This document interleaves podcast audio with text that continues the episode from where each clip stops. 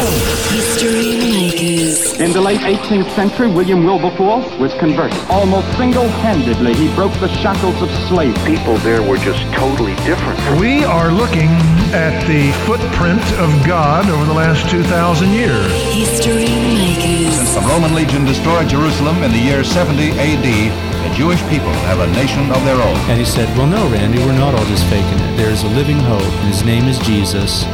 And I believe that that's really why you're here. Christ died for us. History Makers. Hi, and welcome to History Makers. I'm Matt Prater. Today we're speaking with Pastor Justin Gardner from Destiny Centre Christian Church in Victoria. He's got an amazing testimony to share with us today. Welcome to the program. How are you, mate? Hi, Matt. Thanks for having me. I'm doing well. Mate, it's good to have you on the program, and uh, I've had a few people recommend that I chat to you over the years, so I'm finally able to have you on the phone today. Mate, your story is uh, a story, uh, you know, in your childhood was one of abuse, violence, and rejection. Uh, you started doing and selling drugs at the age of 12, and you were out of school and out of home by the age of 14. It must have been a pretty rough upbringing. Can you give us a bit of a picture of what it was like for you? Yeah, pretty tough. Um, you know, alcoholic father. I um, I lived in a, a rough area in Sunshine in the western suburbs of Melbourne, and um, I had five sisters. So my mum and dad um, split up, and um, my mum was left with five sisters and me.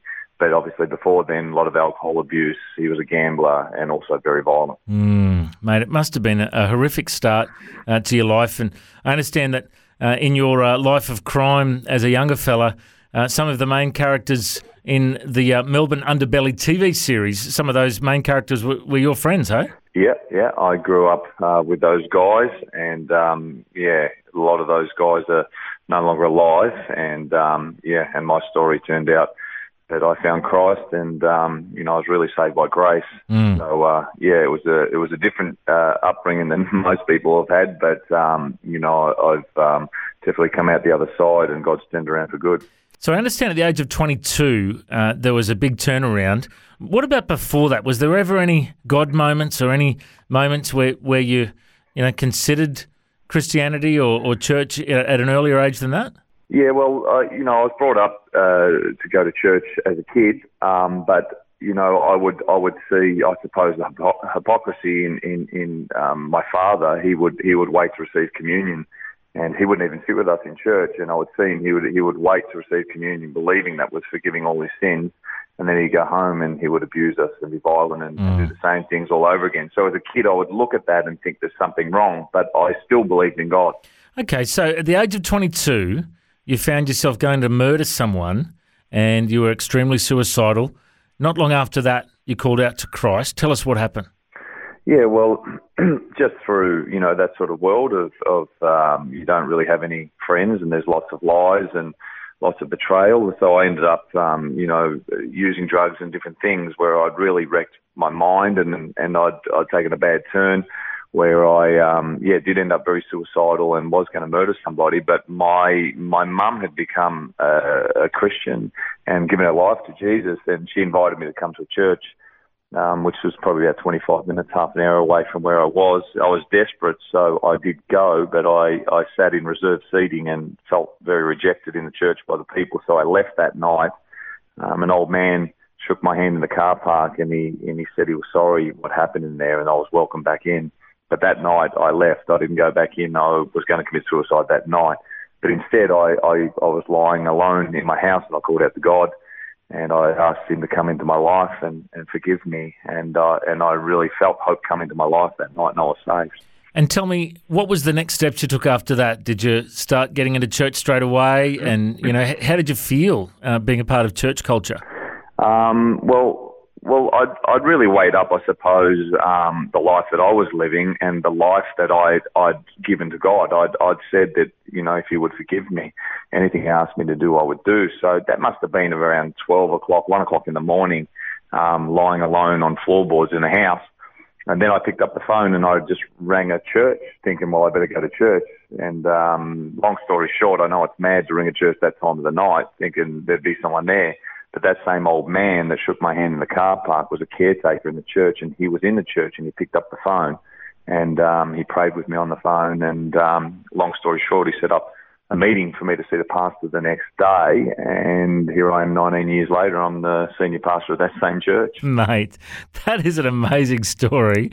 Uh, okay, well, before we get to your church, let's just uh, keep tracking along the timeline there. So you, you went to the church the next day, gave your heart to the Lord, and after three years of being a born again Christian, you married and you're in ministry as a youth pastor. Yeah. Tell us about those three years. Were you, were you studying? Did you do Bible college? What happened then?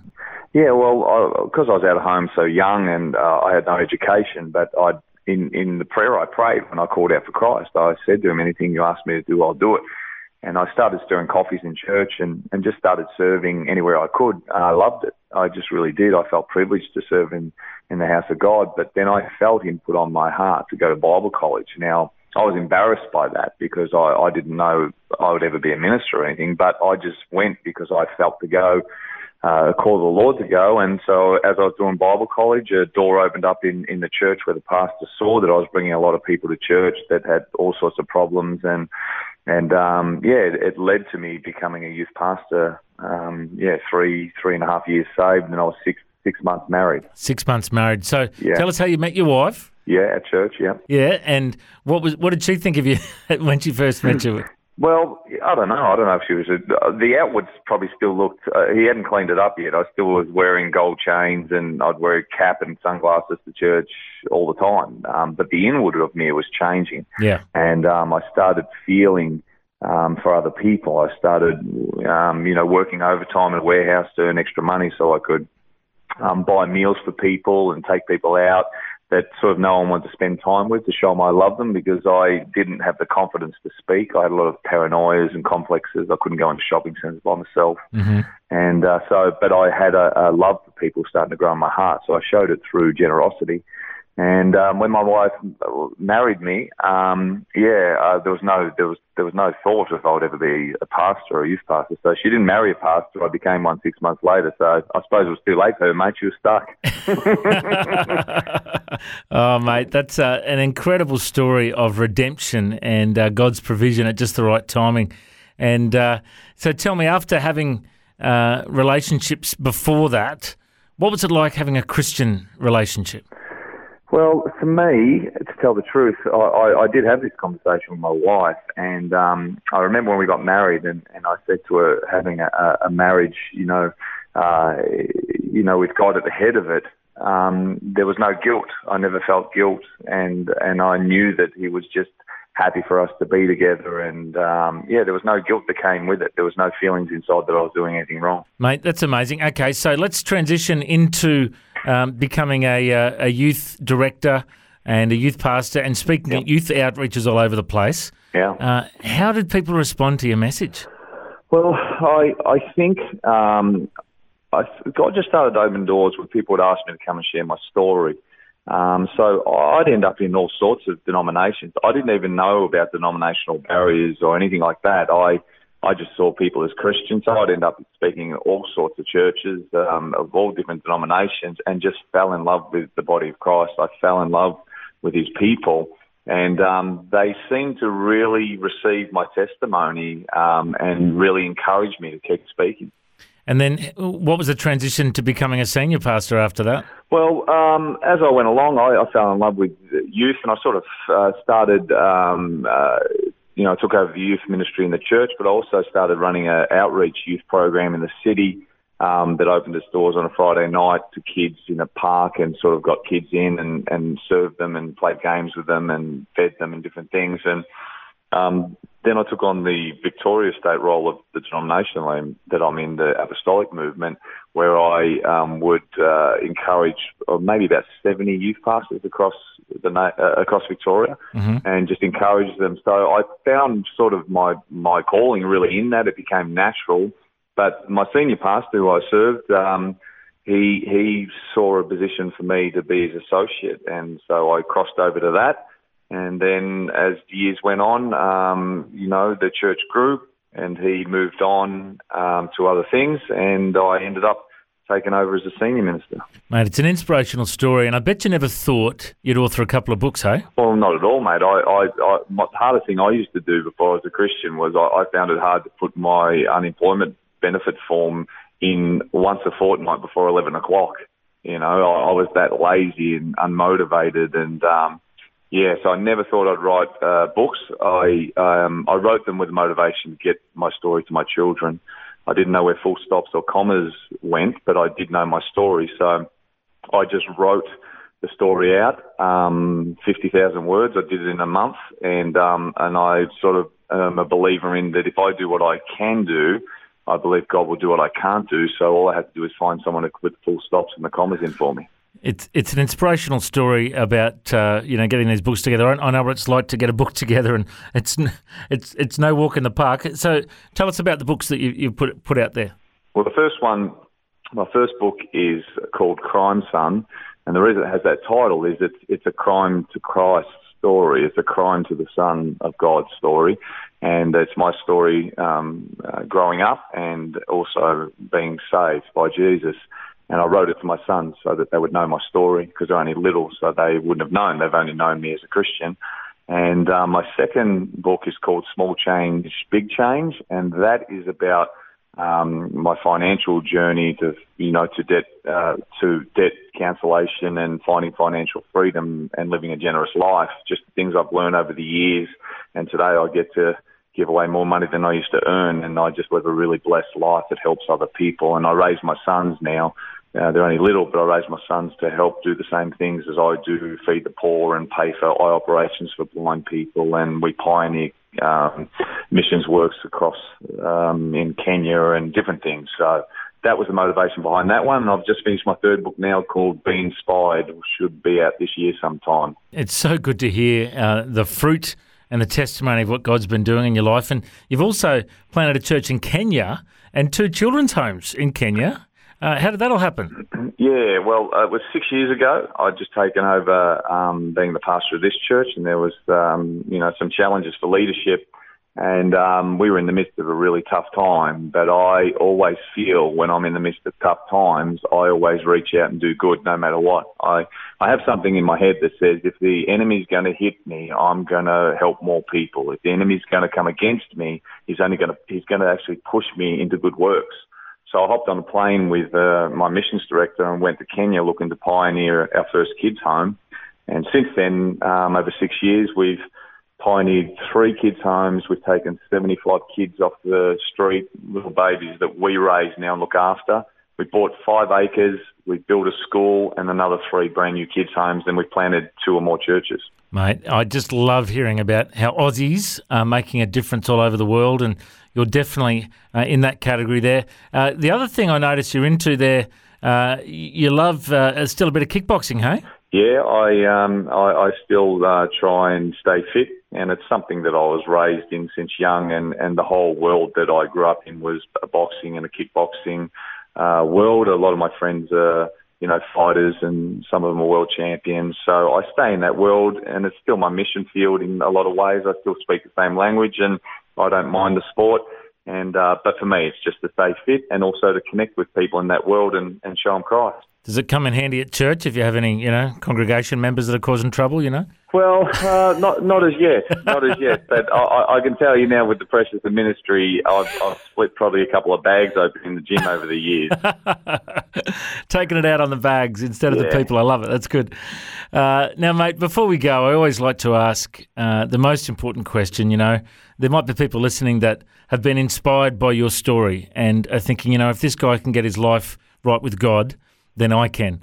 Uh, would you share with our listeners what is the gospel and how do people respond to it? Well, for me, um, for me, the gospel is is just absolute undeserved grace, and it's something that you don't have to qualify for because God's already out there looking. He's a gracious God that's out there looking, and um, once upon a time, I, I felt that I found God, but now I look back, He found me. He found me in my mess. He picked me up, and He and He made a message out of it. Um, so I believe that Jesus died for me and he died for the world, that anyone that would put their faith back in him um, will receive forgiveness of sin.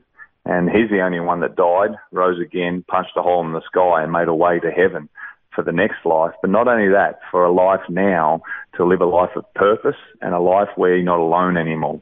A God that doesn't just come upon and be with somebody, but he comes inside somebody and he moves through them and changes them from the inside out. So the gospel is, in a nutshell, that Jesus died for me and he died for the world and um, he took their place so they don't have to pay for their own sin. He took it. And if there was one person on, on, on earth, he would have done it for them. He exchanged accounts, his righteous account for their sin-filled account of mistakes and uh, sin, and he exchanged accounts, took the sin on the cross, and uh, he filled their accounts with his righteousness. Um, but it all comes down to someone choosing to receive that wonderful gift of salvation. And mate, you know, a lot of people try and argue about Christianity and about God and everything, but have a look at the testimony of your life. No one can argue with the trans- transforming power of the gospel in your life. Uh, to see what Christ has done in you, and uh, you're an inspirational uh, pastor and an evangelist, and it's it's wonderful to connect with you today. Uh, if people want to find out more details about Justin Gardner, they can go to the website crimesun.com.au. Justin, I reckon you're history maker. Thanks for joining us. Thanks a lot, Matt. Thanks for your time. Thanks for joining us on History Makers. If you'd like to listen to this interview again, just go to historymakers.tv. There you'll find links to Facebook, Twitter, and Instagram. You can subscribe to our iTunes podcast or check out our YouTube clips. And you can find out about History Makers TV. We are a faith based ministry and we appreciate every donation. You know, the vision of History Makers is to share the good news of Jesus Christ to the nations of the world. If you'd like to partner with us, send us an email info at historymakersradio.com. God bless you. Have an awesome day. I'm Matt Prater, and why don't you go and make history? History Makers. Order your flash drive with 20 of the best History Makers interviews now at historymakers.tv for just $19.95. All proceeds will help History Makers Radio and TV share the gospel all around the world. Order now at station sponsor historymakers.tv. You'll hear interviews from Mark Burnett, producer of the Bible series and Survivor, musicians like Paul Colman, Mark Schultz, and George McArdle from the Little River Band, also Kate Bracks, winner of MasterChef 2011, former Olympian Elka Whalan, and many more. Order now at historymakers.tv.